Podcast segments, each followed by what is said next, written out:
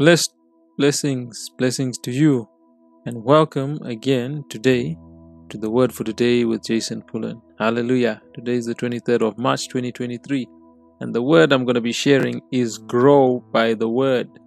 Amen. And I'm going to be reading the King James Version today, and I'm going to take it from 1 Peter chapter 2, verse number 2 up to 3. Here it is. It says, As newborn babes, desire the sincere milk of the Word that you may grow thereby. If so be you have tasted that the Lord is gracious.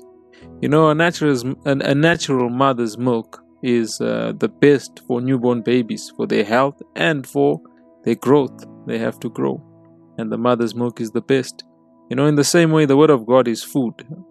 Every day, people, uh, as people, we eat food for our health, for energy, for strength, you know, the Word of God supplies even more than this natural food. As you recall, Jesus even said that man does not live just by food, but by every word that comes out of the mouth of God, isn't it? He said, Man shall not live by bread alone. So the Word of God causes spiritual growth.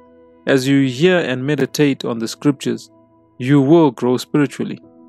What I love about our opening verse is that it tells us why we should desire the milk of the word. Let's just look at that in the modern King James Version. I'll take verse uh, Peter 2, uh, verse 3.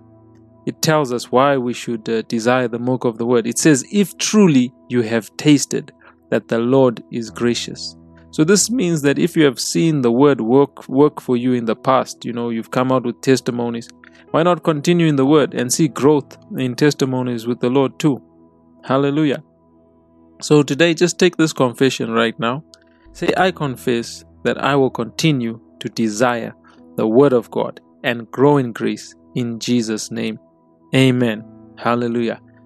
Uh, we'll have an additional scripture. Let's just take a look at 2 Peter 3, verse number 18. The importance of this. Hallelujah. It says, But grow in grace and in the knowledge of our Lord and Savior Jesus Christ. To him be glory both now and to the day of eternity. Amen. Hallelujah. So thank you for listening to this podcast. Just keep on listening and remember every Wednesday I bring an awesome word. Um, so you can see that on YouTube as well as on YouTube Music. The podcast will be available. Wednesday Weekly Word with Jason.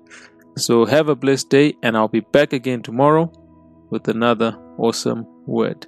Thank you for listening. Share this with someone. Amen.